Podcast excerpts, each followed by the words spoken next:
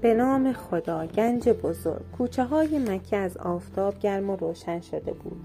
پرنده ها زیباتر از همیشه میخواندند. قلب مطلب تندتر از همیشه میتپید. عبدالمطلب راه نمی‌رفت. از شادی میدوید. پیرمرد انگار ده سال جوان شده بود. سر راه یکی از آشنایان قدیمی خود را دید. مرد عربی بود. هم سن و سال خودش. سالها بود که همدیگر را می شناختند هر دو ایستادند سلام و علیک کردند. مرد عرب به عبدالمطلب گفت هیچ وقت تو را این همه سر حال و شاد ندیده بودم. امروز چه اتفاقی برایت افتاده است؟ و بعد به شوخی گفت ببینم نکند گنج پیدا کرده ای.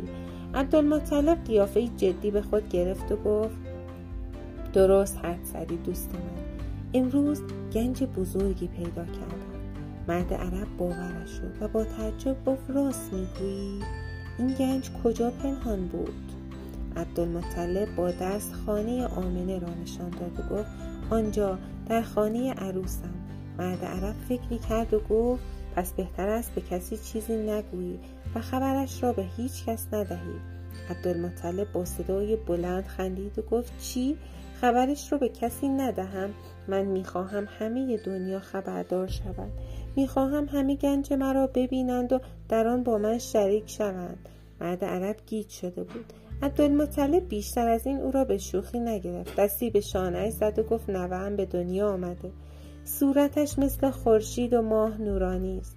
برق چشمهایش از برق همه طلاهای عالم بیشتر است. این گنجی است که امروز پیدا کردم خنده دوستانهای بر لبهای مرد عرب نشست. او هم دست به شانه عبدالمطلب گذاشت و گفت حسابی مرا گیج کردی پیرمرد. خب مبارکت باشد. عبدالمطلب گفت یک گل است. بهار را به قلبم آورده است. و آهسته ادامه داد میدانی صدایی در قلبم می‌گوید این بچه بهار را برای همه دنیا خواهد آورد. خبر به دنیا آمدن نوه عبدالمطلب خیلی زود در همه مکه پیچید. همه به دیدن این کودک نورانی می آمدن و هر کس او را می‌دید مات می‌شد و چیزی می‌گفت. چقدر نورانی است!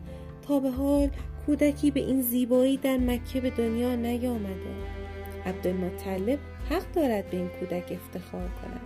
در خانه عبدالمطلب جشن و مهمانی برپا بود.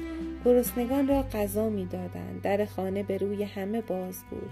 می آمدند بر سر سفره های غذا می نشستند می و همراه خود می بردند به دستور عبدالمطلب سه شطور قربانی کردند.